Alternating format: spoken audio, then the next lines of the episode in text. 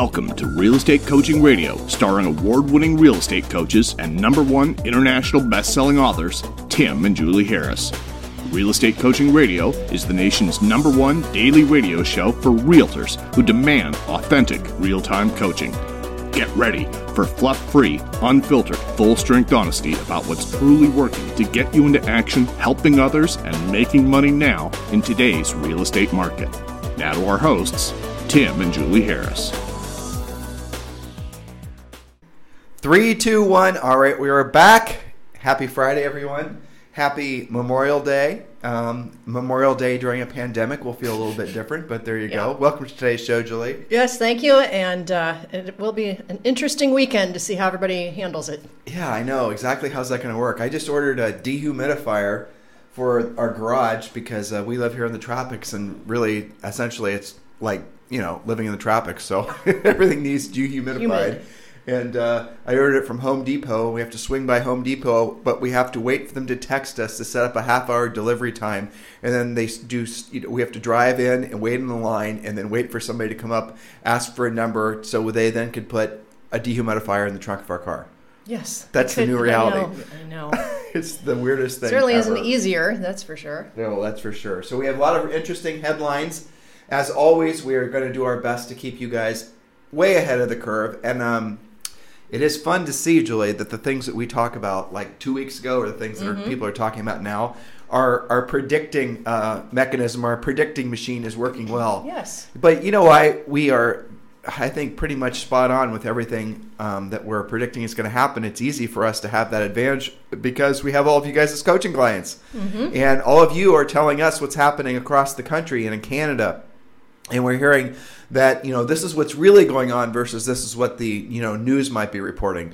So we will always have leading edge information because we're frankly have so many coaching clients, thousands of coaching clients, and uh, between the Premier Coaching Program and between private coaching and you know all the other sources and ways we uh, stay in contact with you guys, we get constant, never-ending data Reports. streams of this is the truth of what's happening.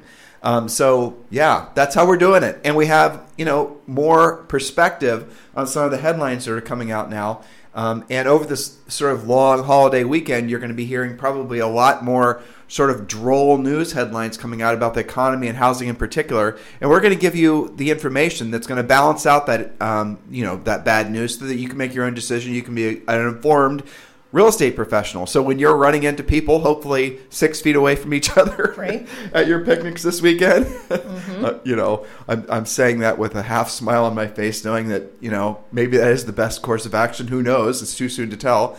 But um, the moral of the story is people are going to be asking you about the real estate market, and this is a way you can know um, with not without just sounding like you're just parroting something you heard on CNN. So that's what we are striving to do on today's show to keep you guys informed, so people will see you as a caring, competent professional, uh, opposed to just another, you know, Person. real estate agent. Yes. That's right.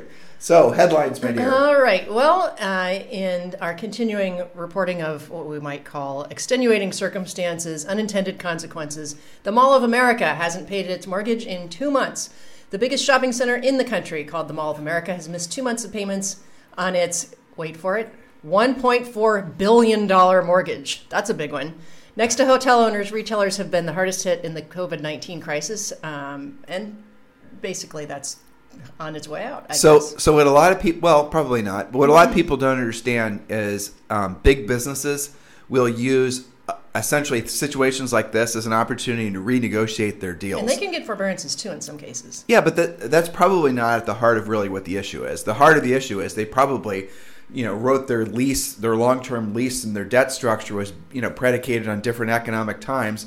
And what they're going to do is basically, you know, create hardship so that they'll pull the eh, their investors and maybe even their landlords or however that deal's structured back to the table so they can can get a deal that's more congruent with today's financial times. Mm-hmm. And so when you guys hear about some of these headlines about these bankruptcies, it doesn't necessarily mean those stores and those businesses are going to go out of business. What a bankruptcy does is basically gives people an opportunity, business, you know, businesses and people, it gives them an opportunity to basically uh, hit reset on their financial debt structure.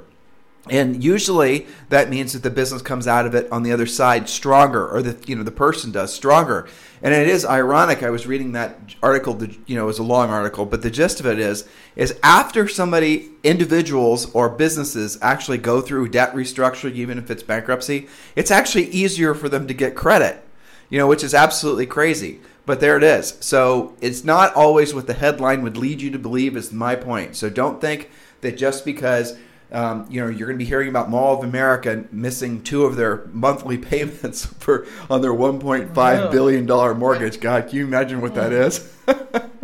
I can't do that quick calculation, yeah. but it's a lot. Let's go to Quicken Loans and put in 1.5 billion and see what the payment is. I wonder if it can take that many zeros. yeah, it must be tens of millions of dollars. Yeah. Is the moral of the story? You want to bet it's a Ninja interest only loan yeah, too? Right, probably. That's right. Mm-hmm. All right, next news story, Julie. All right. Uh, the pandemic increases the challenges facing business schools. Lockdown has delivered a nasty shock to academia, with universities around the world closing for the summer term, disrupting the plans of millions of students. Business schools are suffering along with the rest, but the shutdown has occurred when it, they've already been facing a host of problems. A survey of the deans of American business schools uh, found that almost all the pandemic, uh, they all thought the pandemic would lead to permanent closures. So that's something to keep an eye on. I think it's not just business schools. There's a lot of uh, school reporting going on right now. Well, let's so let's drill down on that. I think that's a really a fascinating, you know, situation that's happening. And I think about Virbela, you know, with EXP. So last week, Virbela, well, EXP had their online shareholder summit, which is normally in Florida and in Orlando. And so here's some interesting statistics. I don't know if I told you this. I know I didn't. So yep. listen. So normally, when EXP does their shareholder summit, they have between two and three thousand people that fly in from all over the world, mm-hmm. basically. You know, hang out in Orlando. They do their thing. Do their event thing. Yeah, but mm-hmm. two two thousand to three thousand. That's not a lot of people. Yeah, it's not. No. But but I bet you that event costs realistically EXP. You know, I don't know about a million dollars, but probably seven hundred and fifty grand, maybe a million dollars. You know, probably that. So that's a, that's just spent money. That's just money that essentially, mm-hmm. you know, all the tickets and all the, you know, breakout sessions that cost five dollars will never cover the cost of those events. That's just a loss. So last week, mm-hmm. since basically, you know, the coronavirus has shut everything down, they did shareholders in Virbela, which EXP owns. Right. And there are fifteen thousand unique. Wow. That's interesting, isn't it? I just learned that on Thursday. I should have mentioned it yesterday. Hmm. Yeah, but there are 15,000 unique IP addresses that logged in, which means there's 15, you know, translating nerd there for you guys. That means there's 15,000 different people that attended EXP's event last week on Virbela online. And a lot of people um, were had re- attended it every day, all day. So they basically turned their computers on, and they were attending EXP's wow. um, shareholder summit all day, every day. Well, versus what? Watching Netflix? I mean, right. at this point, there's no new Netflix They're to watch. Let's run its course. well, so I thought that was really interesting. And then when I came across that article that you just read about Harvard and Yale, I was thinking about. Uh, this, that's the next one that I'm going to. Oh, okay. Well, so go ahead. I'm yeah. sorry. well, so to... in related education news, and and I I'm calculating like you know, if, if a lot of these schools have to go online, really, I mean, they can handle more students than they could if they've got to seat everybody. So maybe that's the new profit model too for them. Okay, so next headline is Harvard is sued over quote subpar online online learning amid pandemic. This makes Harvard at least the fourth Ivy League school to be targeted for failing to reimburse educational costs. Following Brown, Columbia, and Cornell, the school is facing a $5 million federal class action lawsuit. Students chose to pursue legal action as a result of not having, quote, received the benefit of an in person instruction or equivalent access to u- university facilities and services. Harvard confirmed awareness of the suit in a statement to Campus Reform, although the university had no further comment on it. Um, it, the it's the it. use of their financing. The finances has been called into question, and the quality. I mean, really. So the gist of the article is basically, and it's not. This is a normal um, type of experience for like it, you would expect Harvard and Yale to have some sort of online right. presence that was you know up to par, but it wasn't. And nope. you can't throw a bunch of Zoom meetings together and expect that someone's going to be willing to pay the full boat that they would have otherwise for your, you know, ridiculously expensive seventy-five thousand dollar a year MBA program at Harvard, mm-hmm. right? Mm-hmm. So the reality of it is is that there were thousands of businesses and educational institutions that were caught completely by surprise, and now all of them are rushing to figure out what their new online solution is going to be in anticipation of this happening again, or and the fact that people's expectations have changed. And we've been talking to you guys for you know months about the fact that there are going to be tons and tons of major seismic shifts in the way everybody and everything interacts with each other because of the coronavirus because the coronavirus really sort of accelerated so using this as an example online education it used to be online education was somehow like you know I don't even know how to describe it. The normal, like the way the media treated it, the way normal universities treated it, the way the government treated it. The online universe was somehow some kind of, you know, plague that needed to be purged from the, you know, academia academic halls of perfection. Well, it's like somehow, an, an affront to the traditional Right, model. and it was because what it is is a competition to the traditional model, and the Mm-hmm. competition doesn't like you know the traditional model didn't like the competition. Well, now what coronavirus has done because of it, it's accelerated that acceptance curve by how many decades? God knows, right? To the point now where if Harvard all of a sudden is forced to essentially have a robust online um, you know situation for their MBAs for people paying seventy five thousand dollars a year to get Harvard MBAs. Everyone else is going to do the same thing, and that's one of this transformative things. that's really fascinating to watch from the cheap seats, where all of us Yeah. are sitting together, right? Because you're going to see it happening for businesses, obviously schools, universities. Um, you know, I've often wondered, and you and I talked about this like 2 Mm-hmm. months ago. Why is it that they don't do first run movies like pay per view does for like MMA fights and whatnot? Julie's a big MMA fight. Mm-hmm. Yeah. She's a big. That's all I do. She's a big mar- mixed martial arts girl. She can't tear me away from it. As if. Well, but, but but really, if you look at boxing and you look at all these other things, you pay a mm-hmm. huge amount of money Yeah. to watch a boxing match that watches you know the last three seconds. Well, why aren't they taking first run movies and this new movie? You know, Tom Cruise, whatever, whatever. Everyone basically on Friday night is going to be sitting at home in their own home theaters, be it on their iPhones or whatnot, and they're going to be watching this movie. And that's how maybe okay. Now, why isn't that happen? Because everyone the technology's there. It's because there's these long term business arrangements in leases with movie theaters. That's why. Be- okay, now, so here's an interesting prediction for all of you. This is going to be again the opportunity for the movie uh, man. You know, essentially the uh, all the you know, Fox Studios and all these other places, Paramount. This might be the very thing that they've been waiting for to take out the movie theaters, which probably just was a legacy cost. They may have been waiting around for the opportunity to finally put the final nail in the coffin of going to a movie theater. Look, movie theaters are fun. They're you know they are what they are. But I'd much rather watch a movie at home. I would Right. than basically being stuck in some dark, dank, nasty, sort, sort of stinky, Sticky. God knows what's going on around you place. Especially now we have now. right, and now people are going to. You know, I can't be alone in thinking that. And so now coronavirus is going to probably usher along a whole new era in something as silly as first run movies, which I think is exciting and it's great.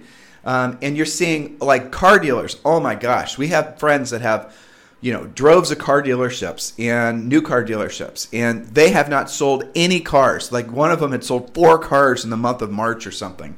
And I forget how many employees he had and the whole thing. And he was, you know, very well off and wasn't overly concerned about it. But how's the car business going to change now, in essence, since people don't have to travel as much, since they're going to be sticking at home more? They don't have to maybe be sitting. You guys see all these unintended consequences? They're good ones and then they're bad ones. Unintended consequences on the the good side is what you need to be focusing on because that's where you're going to look for the that's where you're going to see the most opportunity. You know, and again, we've been talking on our podcast about the macro housing trends that are starting to change, and we're going to share more and more of that information. That, by the way, we learned directly from our coaching clients. Mm-hmm. All right, here's another interesting article, Julie. Did you see the one I sent you from CNBC about mortgage bailout? Yes, at first, some who took the mortgage bailout didn't need it, but now most do. Of the 4.25 million homeowners who were in forbearance, gosh, that's a ton, at the end of April, nearly half of them actually did make their uh, monthly mortgage payment anyway. However, as of this week, 4.75 million homeowners are in government or private sector mortgage forbearance programs, equivalent to 9% of all mortgages outstanding. New analysis shows a large number of these borrowers initially did not need the bailout, but now more do. Uh, so, while the number of new borrowers entering the plan slowed, uh, let's see, they Black Knight found a surprising twist in the data. Of the 4.25 million homeowners in forbearance, half of them made their payment and 54% did not. They expect that to change this month. As of May 19th, just 21% uh, had made their May payment. So you can see it's already going down. And, you know, people are doing pretty much exactly what we talked about when this was rolled out. Set it up, have a backup plan. You don't know what's going to happen. Okay, first month you felt confident. Now they're starting to miss payments. And Julie's talking about mortgage forbearance. We've spent a lot of time on our podcast of and a lot of time in coaching telling you guys how to get forbearances begging and pleading that you do it, even if, as you were just listening, some you choose to still make your payment. That's fine, but we need you to be prepared for what probably is going to be a very, you know, significant slowdown come fourth quarter. It is natural and normal for the markets, except in you know vacation property markets and you know where snowbirds go. Let's say I realize those markets are the opposite of the rest of the world. But for the most part, the markets definitely slow down in fourth quarter. It happens every year. That happens when there's not a depression or a recession. That happens when there's not a pandemic, right? When there's not an election. But this year, you can rest assured that we're not going to be ending the year with a boom. So sell your butts off now because we are going to be experiencing a, I think, a decidedly, a decidedly wonderful shift in the market where it's going to feel like a seller's market. We are hearing from all of our coaching clients mm-hmm. that they're getting really, frankly, picking up the sales that they had already lost for the past almost 90 days, and everything's back on track for the most part. But Everyone listen to what Julie and I are saying. It's not going to last, so make the most of it. Now, mortgage forbearances, um, you know, your PPP loan, your EIDL loan, um, you, the different programs, the different different government lifeline programs that were created for all of you. Are you taking advantage of these? We've made it very easy for you to shortcut your learning curve on all that. We've encapsulated all the information. We've you know dug through all the websites and all the forums, and we've given you all the best information, and it is free. It is part of our free coaching program that we introduced. By the way, as a result of us trying to help you, all of you guys during the pandemic, and all you have to do is text the word survival to 31996. And when you do, we're going to text you back a join link. And on that join link, you're going to be able to then obviously log into the website, get the Ultimate Agent Survival Guide, which is what we call it. And within the first section, which is called Personal, you're going to find all the information I just promised. So do not wait in getting that done. You absolutely positively need to get that done. We have had a lot of you who are being uh, who are getting your PPP loans, and that's fantastic. Um, there is a relatively complicated way to document the fact that you use the PPP loan for uh, its intended purposes, and we have included all that information on the Ultimate Agent Survival Guide. And you need to start getting uh, filling out that paperwork. It's not anything you need any accounting help with. It's relatively straightforward. There just is a lot of it, and it is required. It didn't used to be. This was like a thing that came back came out last week when everybody was questioning, well, how how exactly are we going to facilitate a loan turning into a grant? This is how you have to use their form. Right, and you fill out this form, and then the loan that you got from the uh, SBA for your you know Paycheck Protection Program will be turned into a grant. A grant is in essence free money, right? So the other thing is the EIDL loan. Um, and the EIDL loan that we went, there's two on the website. I know it's kind of confusing when you log into the SBA site. But we, on the, uh, you know, essentially on the free coaching program, we have given you the correct link and all the correct paperwork and telling you exactly how to fill it out.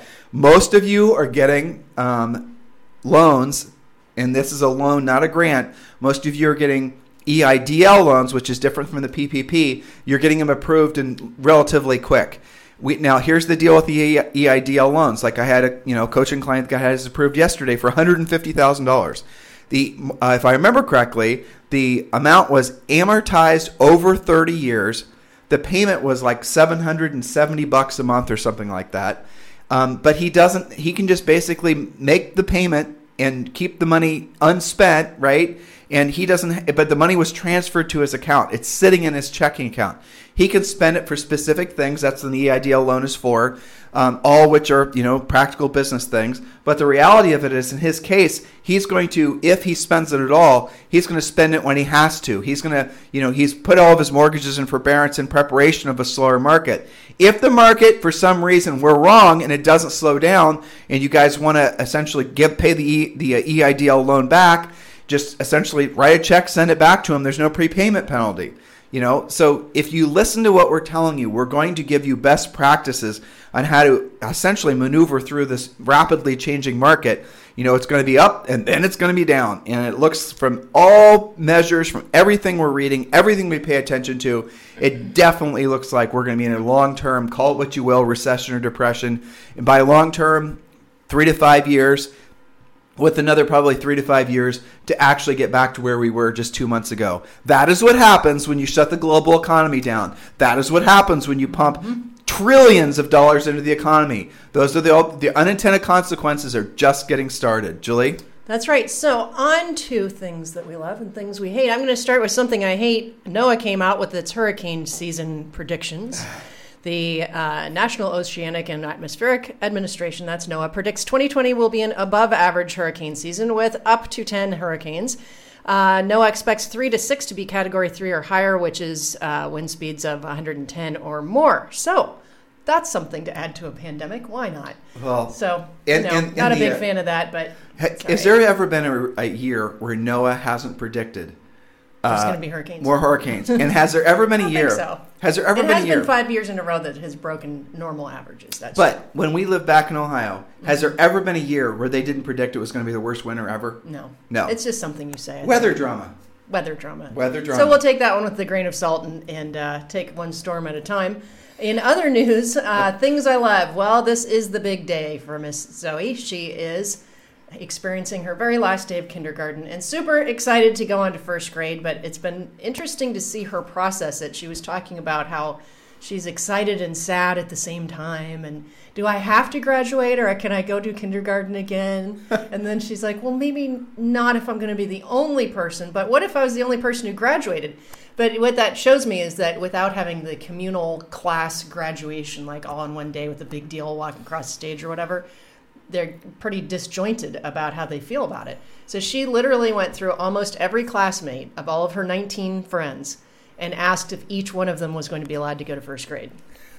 so, you know, she's checking the boxes, but it's exciting. That is exciting. Yeah. Well, let's see. Things I love, things I hate. Actually, I'm not prepared. I haven't come across anything I That's right. particularly hated, anything I particularly loved.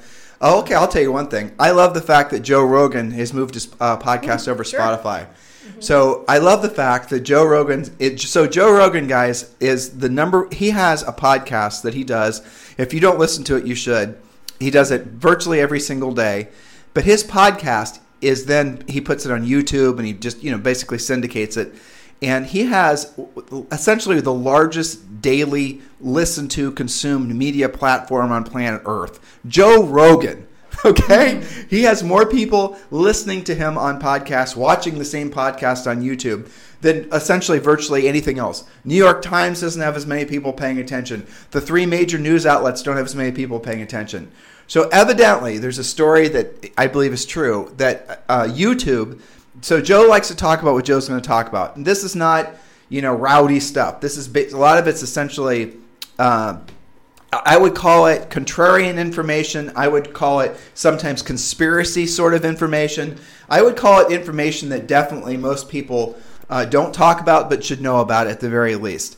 He doesn't go in. He doesn't go too far ahead of his skis and talking about anything too crazy. But what he does is he interviews, you know, essentially people that aren't certainly mainstream. He'll interview, well, Jordan Peterson, who some of you guys have known about. He essentially struck it big when he went on Joe's podcast. But people thought Joe Pete, or Jordan Peterson was some sort of crazy right wing Nazi zealot, and then they got to know him on Joe's podcast, and then essentially, you know, Jordan's podcast or Jordan's book and his podcast and speaking engagements, and now there's a slight wrinkle in the social fabric, and people are starting to listen more and more to the types of thoughts that are coming out of someone like Jordan Peterson. Those types of things are counter to the you know generalized mass media message, and also what's really fascinating is I didn't know this, but essentially on YouTube, uh, you will. Uh, be demonetized, or in some cases, your videos will not be searchable. If you're talking about things like the coronavirus and you're not saying essentially the government dogma, you're not you're not essentially passing along the same sort of information that's essentially coming out of the government. If you were to have on your podcast a doctor who does not necessarily agree with the you know news or as it's being reported about a particular you know say the coronavirus um, YouTube is taking those videos down or they're hiding them, and that's happening on Twitter too. So what's happened is is all these big media platforms, YouTube, you know, really Facebook to a large extent, Twitter, uh, all of these, you know, different. The podcasting space is somewhat safe. There hasn't been a lot of essentially um, editing of free speech on the podcasting formats, but you know it's coming. And so, what Joe evidently was having problems with was YouTube essentially trying to tell him what he's allowed to talk about. And there was a really good example. So, uh, Joe had, um, what's his name? Elon Musk mm-hmm. on his podcast. And Elon Musk, in the, like three quarters of the way through it, started talking about the coronavirus. Well, Joe tracked the number of downloads to that Elon Musk uh, interview. It was well over a hundred million. But what YouTube had did, and what somehow the numbers were reported, and then the, essentially the media was not easy to find of that podcast unless you go to iTunes or something. Um, and they reported as being something like a million. So not only did they make it not easy to find and download, but they also uh, were misreporting the number of people that actually were interested in the content. It's complete and total overreach. Now these are private companies and they have their terms of service and they can do what they want to. You want to broadcast on their platforms, I suppose you have to comply. But at what time do at what point do some of these uh, terms of service basically become overreaching, anti-free speech, and all these types of things. I don't know. I don't have the answer to it. But this is what the, supposedly this is the reason that Joe decided to go to Spotify because the deal he struck with Spotify was that well, a he's going to get hundred million dollars. There's that, and B, and it wasn't all a lump sum; it's over a contract. And B, he is essentially um, going to be allowed to syndicate and talk about whatever he wants to and they're essentially not going to do any policing or trying to controlling of his information. So the rumor is, and what he's you know saying through different people is the reason he uh, took the Spotify contract was because now he was making, by the way, fifty million dollars a year from his podcast. So real, realistically, the Spotify deal might actually net him less than what he's making now. So, for those of you who are not clear you can make money from podcasts, well, maybe you should start thinking about that because you absolutely can. Um, so overall, it seems like it's going to be an interesting twist because if Joe is the biggest big mouth on the block and he's actually commanding more audience and attention than all the traditional media outlets, and he is now going to be given free liberty to talk about things that are, let's say, for example, more libertarian in nature or maybe more controversial and less mainstream. That means those topics are then going to have a lot of fuel on them that um, you know Twitters of the world aren't going to be able to stymie. I think that's fascinating. So I guess that goes in the category of what I love and what I hate. What do yeah, you think about for that? For sure. Well, I mean, it's all interesting to see how it's going to transpire and how these businesses are handling it and how it's all going to change, how we might be affected by some of this. Yeah. So, I mean, we're know, on Spotify, but they didn't pay us $100 million. Yeah, well, maybe we should write a letter about that now that there's precedent. I'm just saying, what does that calculate to per listener times how many listen? I don't know how they do that. Well, I'll tell you because I researched you know? it. Basically, for every thousand um, listens you have or downloads you have, mm-hmm. it's uh, for per. Uh, see, for every thousand, it's basically works out to be about 150 dollars. So if you have a podcast where you have um, you know, 10,000 people yeah. listen to stream, which is very few. Mm-hmm. I mean, there's very few podcasts in the world that have that many. Ours does. Sure. Mm-hmm. But then we could hypothetically be essentially making about 1500 bucks a day from doing podcasts. Hey, I like how that sounds. Yeah, well, another we spoke. But well, maybe maybe we'll do that. I mean, but truthfully, yeah. we, we the only thing we uh, products we push on our podcast are ours. You know, we don't promote That's anybody true. else's, and uh, we've done that for the most part because we wanted to keep our messaging pure. Because whenever you start taking somebody's money, you know, because they're an advertiser or a marketer, then they're going to have some influence on your messaging of what you're willing to say. Um, and so that's I guess the primary reason why we haven't done it. But hey, there's a little meandering down the black hole for all of you guys to learn from. right. Well, anything else you'd like to say to these guys, Julie? Uh, no, just you know, keep an eye. I think there's that uh, we have a mixture of good news and bad news happening out there, but we're trying to always sort it out for you and let you know what affects you. So watch what's happening with mortgages. Certainly, dot your I's, cross your T's, make hay while the sun shines. Things are changing very quickly, but it's your job to participate in it. Hey, God bless all of you. Happy Memorial Day.